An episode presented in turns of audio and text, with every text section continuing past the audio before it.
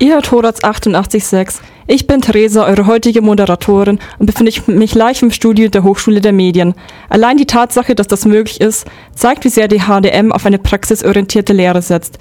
Dementsprechend ist es auch kein Wunder, dass hier einige Projekte und Produktionen für die Studierenden zur Auswahl stehen. Um euch mal einen kleinen Einblick zu bieten, stellen wir euch heute im Laufe der Sendung einige davon vor.